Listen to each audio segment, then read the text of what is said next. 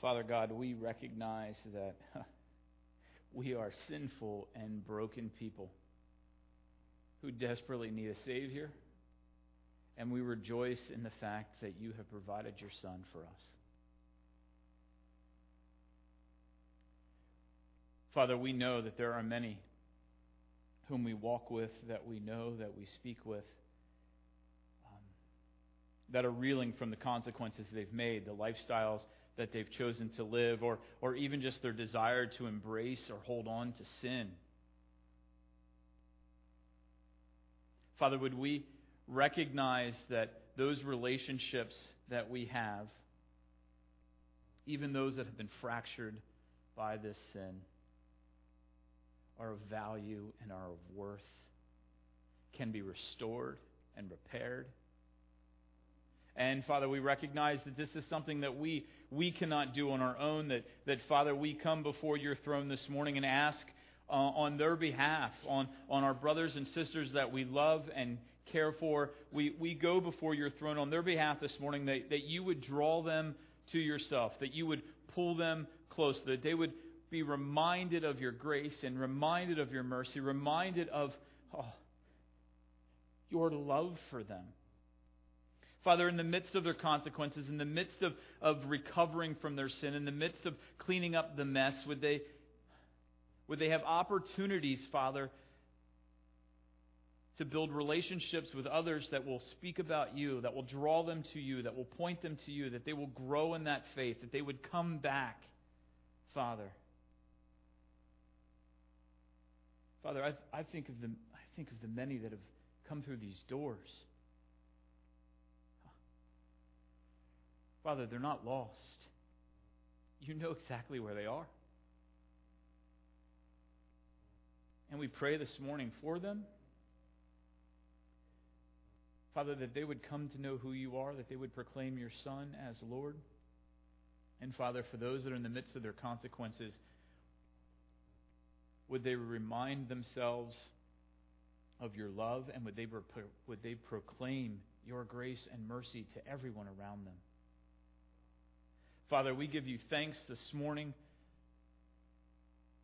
that we have the opportunity to pray for one another. We thank you for the opportunity this morning that we have uh, to spend time in your word this morning. Father, I pray that as I begin to, to preach, as begin to teach out of your word, Father, that you would guard the words that come out of my mouth. Father, that only your truth would remain. Father, be with us as we spend the rest of this time in worship, as we prepare for communion, that you would be honored and glorified in all we do and say. Father, we pray all these things in your Son's name. Amen.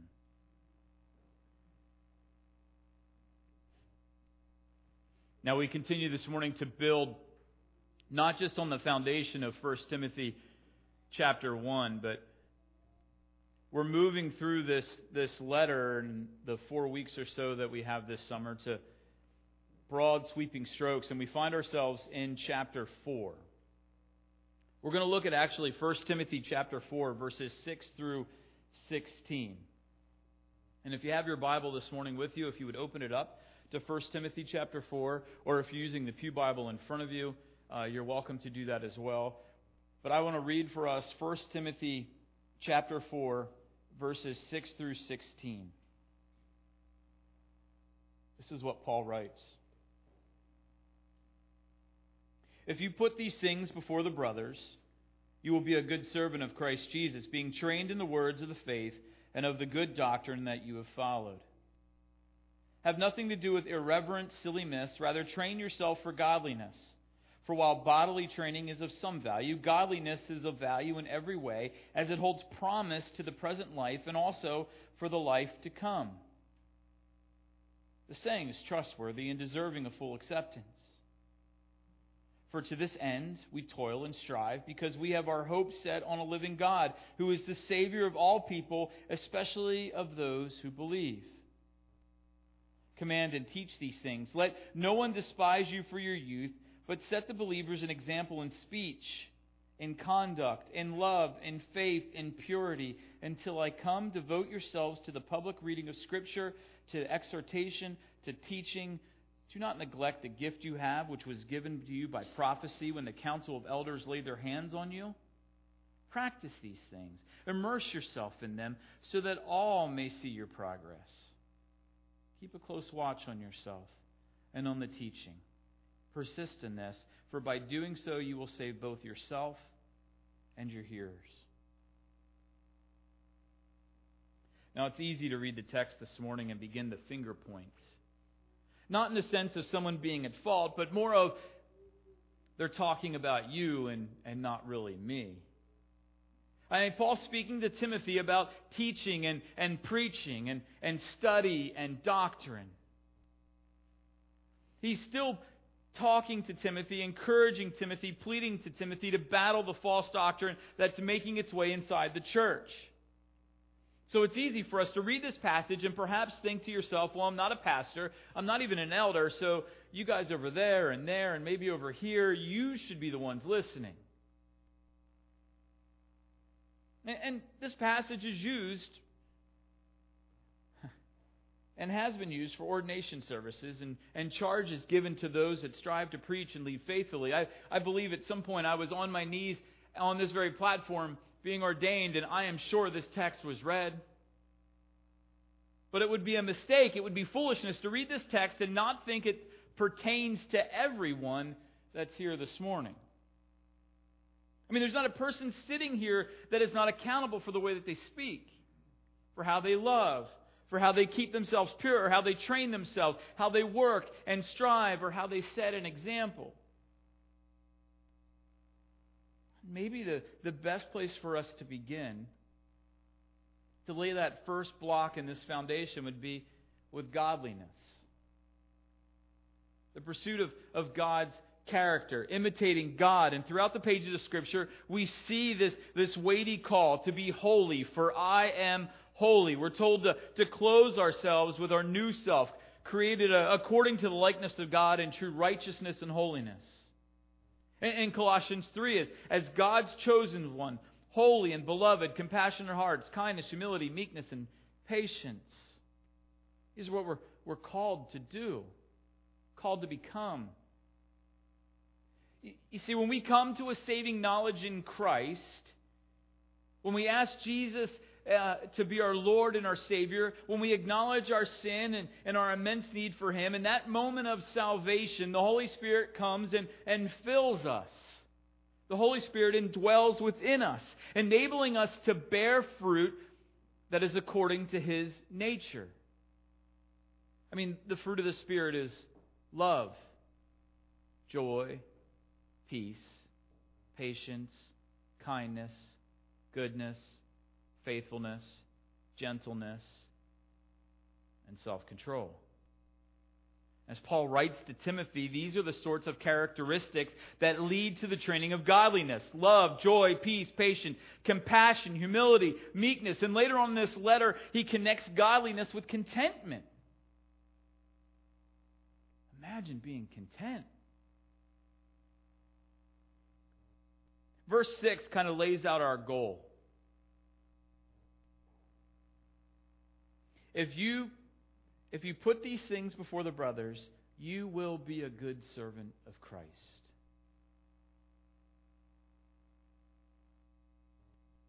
To be a good servant of Christ Jesus, to finish the race well, to be a good servant. And, and we do this by being trained in the words of faith and good doctrine. Now, these things don't happen just because you, you wish they would happen. I'm not able to be a student of the Bible because I want it. There's a level of, of personal responsibility that's involved. It is, it is no secret that I'm a big fan of infomercials. It's really not. I love the way that, that they're made and produced and the amazing products they sell. And I use them, I use them a lot for illustrations. They are great for illustrations, partly because they're just so incredible. And, and they all, they all follow a basic premise.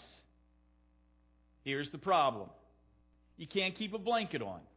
I can't crack an egg. You name it. There's somebody that does a task and they fail miserably. Oh, but then they're introduced to this amazing product. And just like that, they're successful and happy. Right? I, I can't keep my blanket on while I watch TV and talk on the phone and eat ice cream. And now I'm cold and sad. Some would say you can never be sad while eating ice cream. But but now I have a blanket with sleeves, and I can do all these things and so much more, and now I'm warm and I'm filled with joy. And it's, and it's just silly. It's just silly. But one of the areas of infomercials that I love the most are the exercise ones. Especially the ones where I don't have to do anything and I can look like I eat healthy and lift weights. I strap it on my stomach and it sends electric pulses to my abdomen muscles, and for just a few minutes a day, I can have a six pack and look amazing. Now, I'm not here to argue the scientific findings of the Ab Magic device. I'm just saying that I cannot drink Mountain Dew and eat Twinkies all day and expect it to work there's some personal responsibility on my part. And now, don't get me wrong, I wish that I could wash clothing on my abs. Think how much money we would save by not using the washing machine. And it would be great if our spiritual growth worked the same way. Something that would automatically make us more godly. Sadly, that's not how it works. And for those brothers and sisters who have been walking in faith much longer than I have, can attest that there is no quick fix. We have to practice to be godly.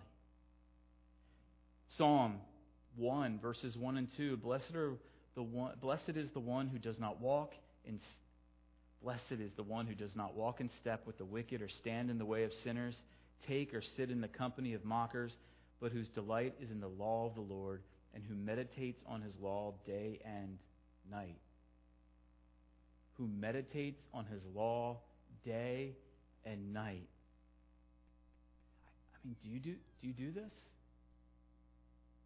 That doesn't seem like a strap it on for a minute a day kind of thing.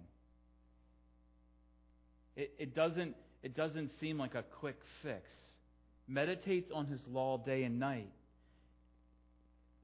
thinking about what he expects of us, working out what God is like, desiring to imitate Him, letting His Word go deep into our brains and into our hearts so that it affects everything we do. That does not seem like minutes a day. The pursuit of godliness is to pursue imitating God, and it takes effort on our part. We don't just become godly when we accept Jesus as our Lord and Savior. In our pursuit of godliness, we also need to be aware not just of the things we're to become, but we need to be aware of the things that pull us further away from godliness as well. Right? Those things that, that could shipwreck us, that erode our faith. So I'd like for you to flip over to Colossians 3. Colossians 3 is found a few books back, actually three books back, Second Thessalonian, First Thessalonian, and you'll find yourself in Colossians. We're going to look at Colossians chapter 3, verses 9 through 10 for just a moment, but I'd like for us all to be there.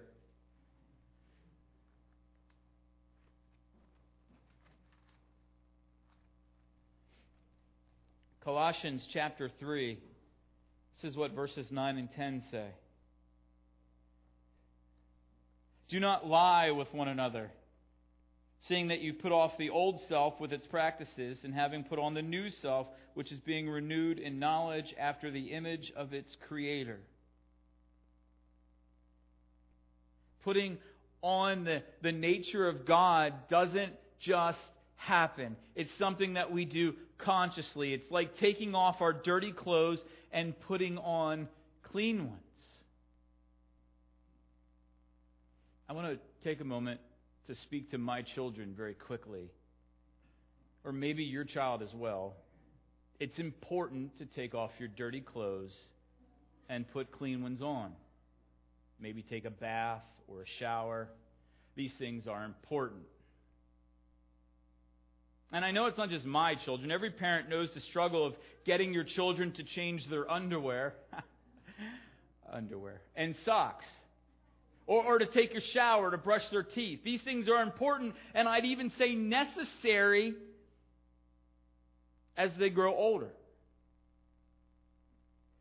But the thing about changing your underwear is it takes some personal responsibility.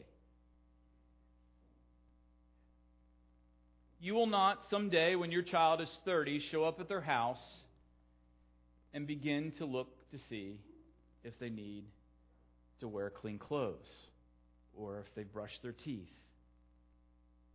At that point, you would assume that they have personal responsibility of their own hygiene, that you've taught them up, you've raised them up, you've sent them out, and they now wear clean socks.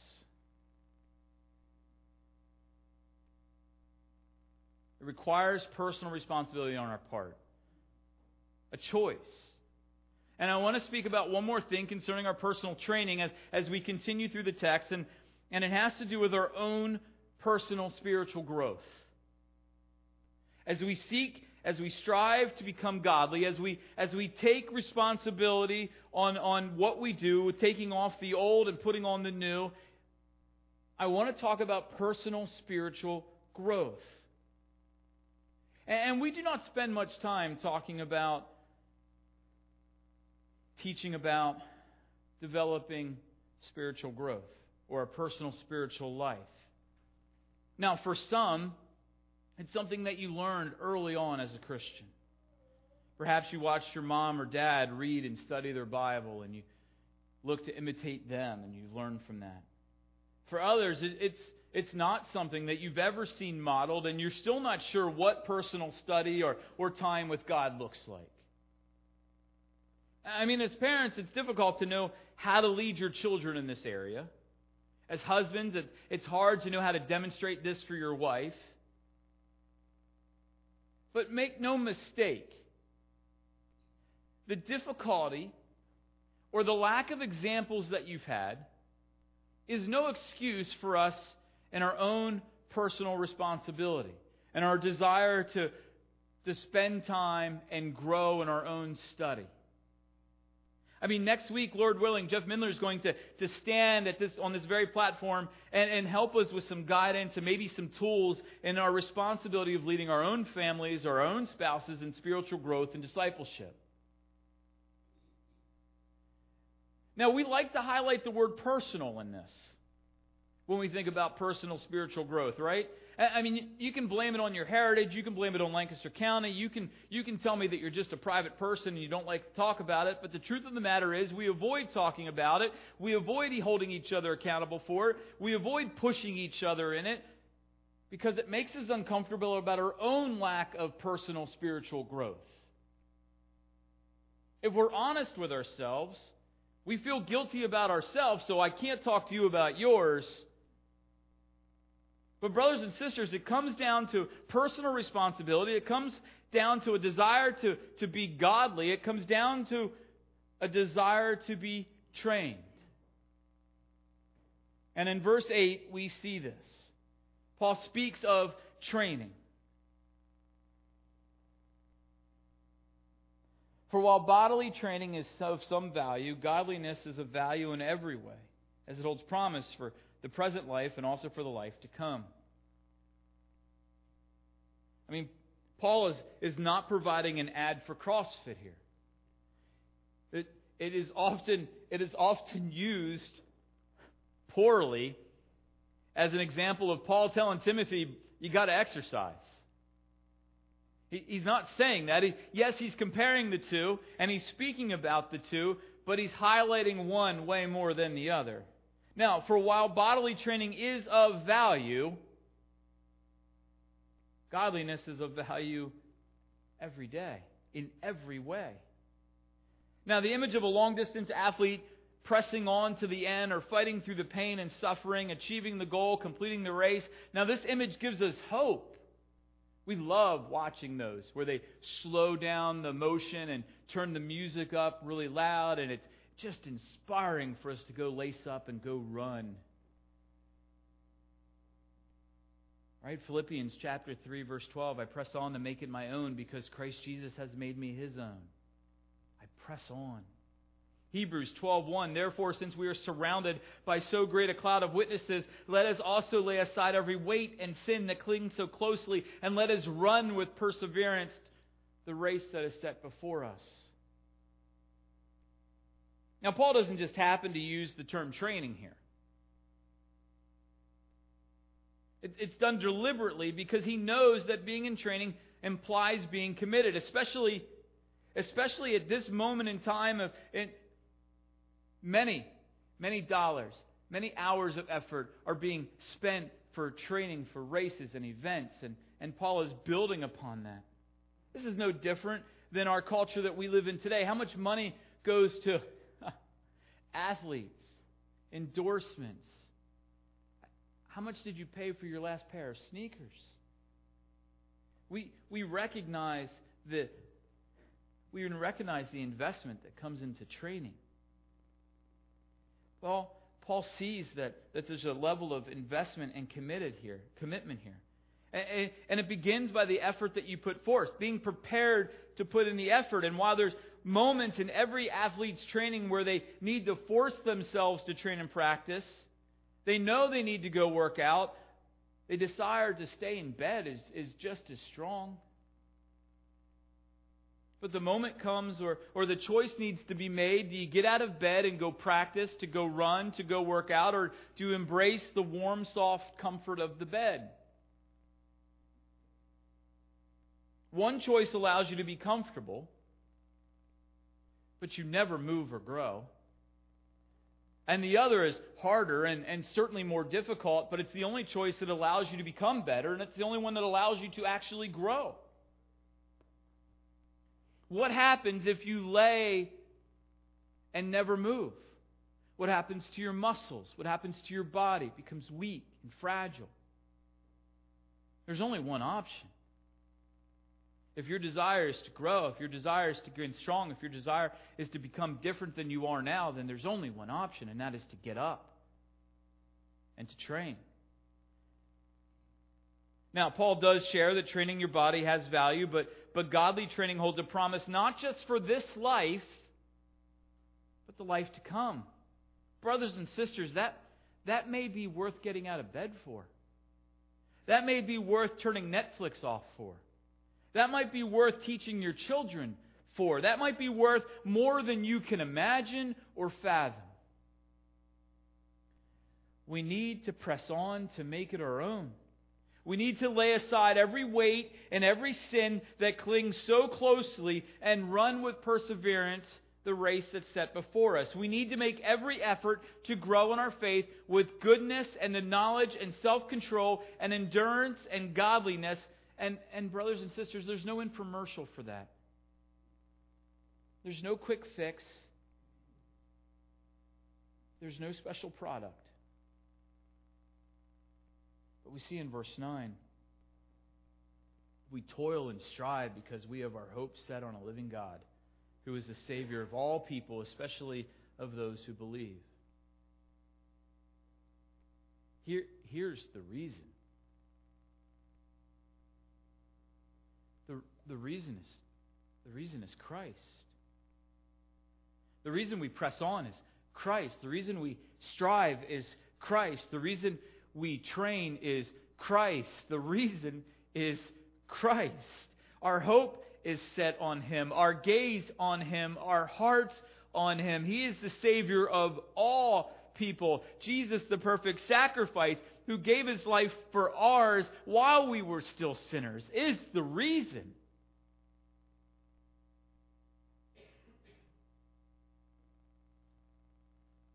Training is easier. Running a race is easier when you can see the finish line or where the effort is taking you.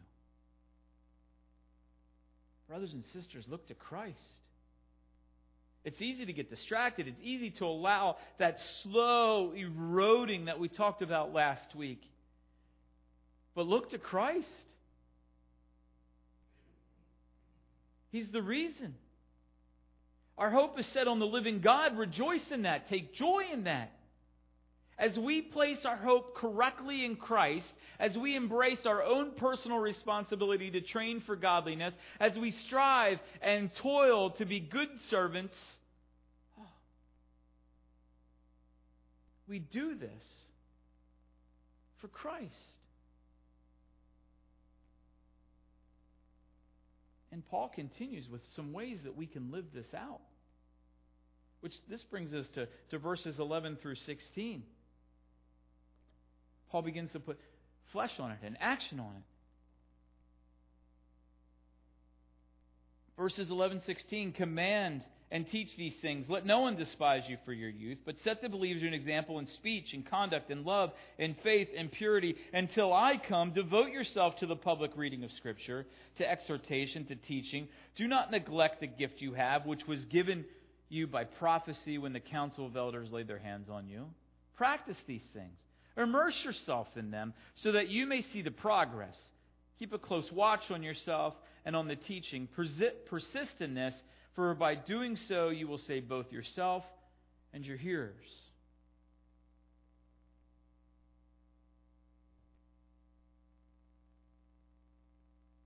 No, there's, there's a lot here in these verses here at the end that we certainly are not going to get to all. But I want you to see a, a few things from this. The first of all is Paul is, is telling Timothy to set an example for the believers, to live out for them this pursuit of godliness, to model leadership and personal responsibility. We can, we can unpack later how old Timothy really was or how the elders were treating Timothy. But I want you to see the command doesn't change. Live out, set an example. And he does this, and he does this because our natural response, our, our natural inclination is to challenge those that we disagree with, to challenge those that we find resistance with. Timothy finds himself in the midst of false teaching. He finds himself in the midst of coming alongside of brothers that, that he needs to encourage, that he needs to teach. And Paul says, fight that natural instinct. Fight that natural desire to walk in and say that I'm the boss, that I'm right. And, what happens when we, when we find these moments where we find people that challenge us or disagree with us, we become defensive and, and confrontational. A, a great example of this is, is last Tuesday in our, in our staff meeting. Pastor Joe and I were talking about something, and, and it, was, it was nothing of, of earth shattering importance for either of us. I, I mean, it's something that has to do with the church that I'm sure we'll get to in our congregational meeting later on today. But I found myself kind of getting riled up. And, and I and I and I said to, to Pastor Joel, I said, "Yeah, I'm sorry. I'm not sure why this is getting me all worked up, but like I need to I need to stop." Our, our natural instinct is be, to get confrontational, right? We we get the oh yeah, it's not helpful. It's not helpful. We see this in the political arena every day, right? You have to listen to me because I'm the one in charge. If we responded this way, when we respond this way, our ministry is weakened. Our influence is lessened. When someone speaks to you that way, when someone leads you that way, what is your response? You, you don't follow. You don't listen. You lose respect. Or you confront back.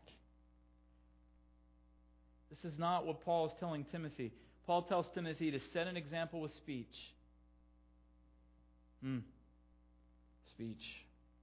How often does our, our tongue get us into trouble? Now, I can only speak for me, but I like to hear myself talk. A lot. And sometimes I talk too much. And this leads to not listening. Because as you're talking, I'm just waiting for my opportunity to keep talking. And this just creates just a never ending cycle of me not listening and still filling in my own words, and then the potential of me saying something dumb just increases. gossiping. It goes along with, with how our tongues get us into trouble. Especially if we enjoy to talk, if we enjoy to hear ourselves, we're quick to share stories and rumors. Maybe we call them prayer requests, or that we're just curious about the situation. Maybe we just don't like quiet and we need to fill the air with sound. Oh, but a quick tongue's not helpful either. Being quick with humor or a snarky comment never serves someone well. And it's certainly not an example that we should look to set. Paul challenges Timothy to set an example with speech, demonstrate self control, use words wisely, and maybe, maybe even sometimes sparingly. Proverbs 10:19, he who answers before listening. Oh, that is his folly and his shame. How we speak to others matters, and it models our godliness for others. How often does that cross our mind as we're just waiting for the space to talk in a conversation?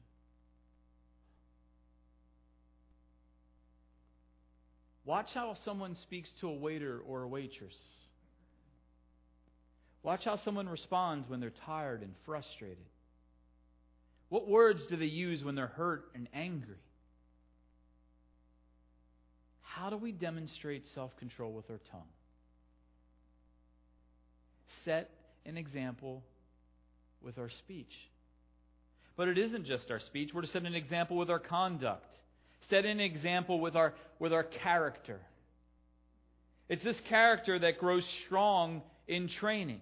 In our pursuit of personal spiritual growth, our character grows. When we get out of bed and we go move, our character grows. When you got up with the alarm ringing once and not hitting the snooze button five times, your character's growing. When you open up your Bible and you read, your character grows. When you spend time with God in prayer, your character grows. When you're teaching your children how to honor God, your character grows.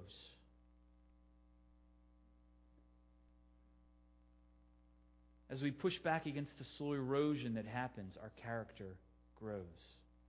Our character, our conduct is the foundation that love and faith and purity are built upon. The way we demonstrate love, the way we exhibit our faith, the way we pursue purity shows our character. In these moments where we want to let our, our natural tendencies run rampant, we need to use our training. We need to remember the things that we've studied and learned so that we can set an example for those around us to show others Christ, the Savior of all people. Now, lastly, we're going to jump ahead to verse 16.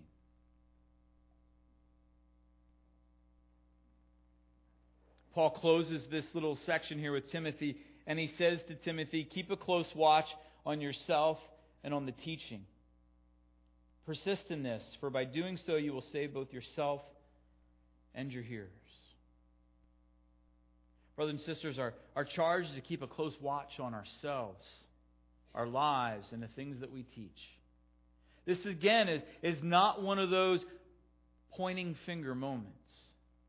This verse is, is as much for you as it is for an elder. We're all accountable for our lives and the things that we teach.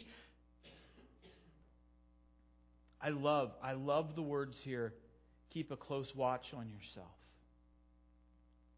I mean, it seems to be an odd statement Right? I'm, I'm watching. I'm, I'm watching myself all the time. I am literally with myself all the time.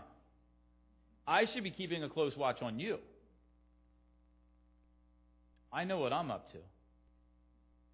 But too often we allow ourselves to run to sin, to embrace sin. At the very least, we're willing to look the other way as we participate in sin, allowing that foundation to be eroded, and before long, we're colliding into our own iceberg. So, so keep a close watch. Don't allow the darkness of sin to have free rein, but instead remind yourself of the example that you're to be setting for other believers. With our speech, our conduct, our love, our faith, and our purity. Nobody's able to keep a better watch on you than, than you. And this is your challenge. Don't let yourself run rampant. And if we're diligent in doing so, we'll save both ourselves and our hearers. This, this is where you need to pause and recognize the influence that you have. This is where we need to recognize who's watching us and who's listening to us. You may not find yourself preaching from this pulpit, but you may teach Sunday school. You may lead a small group. You may volunteer with Awana. You may disciple other men or women. You might minister in the nursery. You might lead in youth group. Maybe you're a parent. Maybe you're a child. Maybe you're a coworker or a student. Everybody, everybody has an opportunity to set an example. Every one of us. We all have opportunities to share our faith, to speak about Christ, and how we live our lives, how we grow in our own personal training will affect, oh, will affect that example. It will affect our platform to share the gospel. It will, it will affect our pursuit of godliness, and it will affect us being a good servant.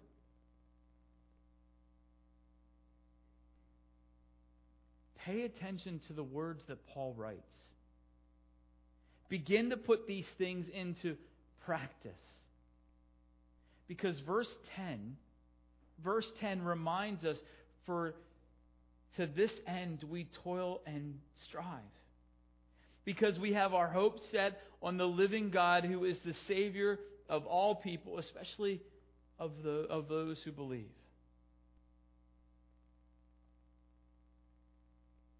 We don't do this to make life easier. We don't do this because we want to, an infomercial type life. We, we do this for Christ. We do this because in Christ our hope is set. And because of Christ, we are willing to strive and toil and train in our pursuit of godliness. Let's pray. Heavenly Father, Lord, we are uh, thankful this morning again for your word. We're thankful that we can spend time reading and studying. And Father, because of that, we can grow in our pursuit of godliness. Father, that you reveal yourself to us through your word. Father, I pray for not just those that are in this room, but, but Father, those brothers and sisters that we know that in our lives, especially the ones that we prayed for early, earlier, that they would, oh, they would run to your word, that they would meditate on it, sit in it, saturate themselves with it. That they would be better equipped, better equipped to set an example in their speech and their conduct, Father, and their, their love and their faith and their purity to those around them. That their pursuit of godliness would become paramount. That it would be more important than oh, binge watching or sporting events or ourselves. Father, would we strive to be more like you? Would our gaze be fixed upon you? Father, you are the hope that we have. We're grateful for the gift of your Son, the one that we call Lord and Savior Jesus Christ. And Father, it is through him that we pray all these things this morning. Amen.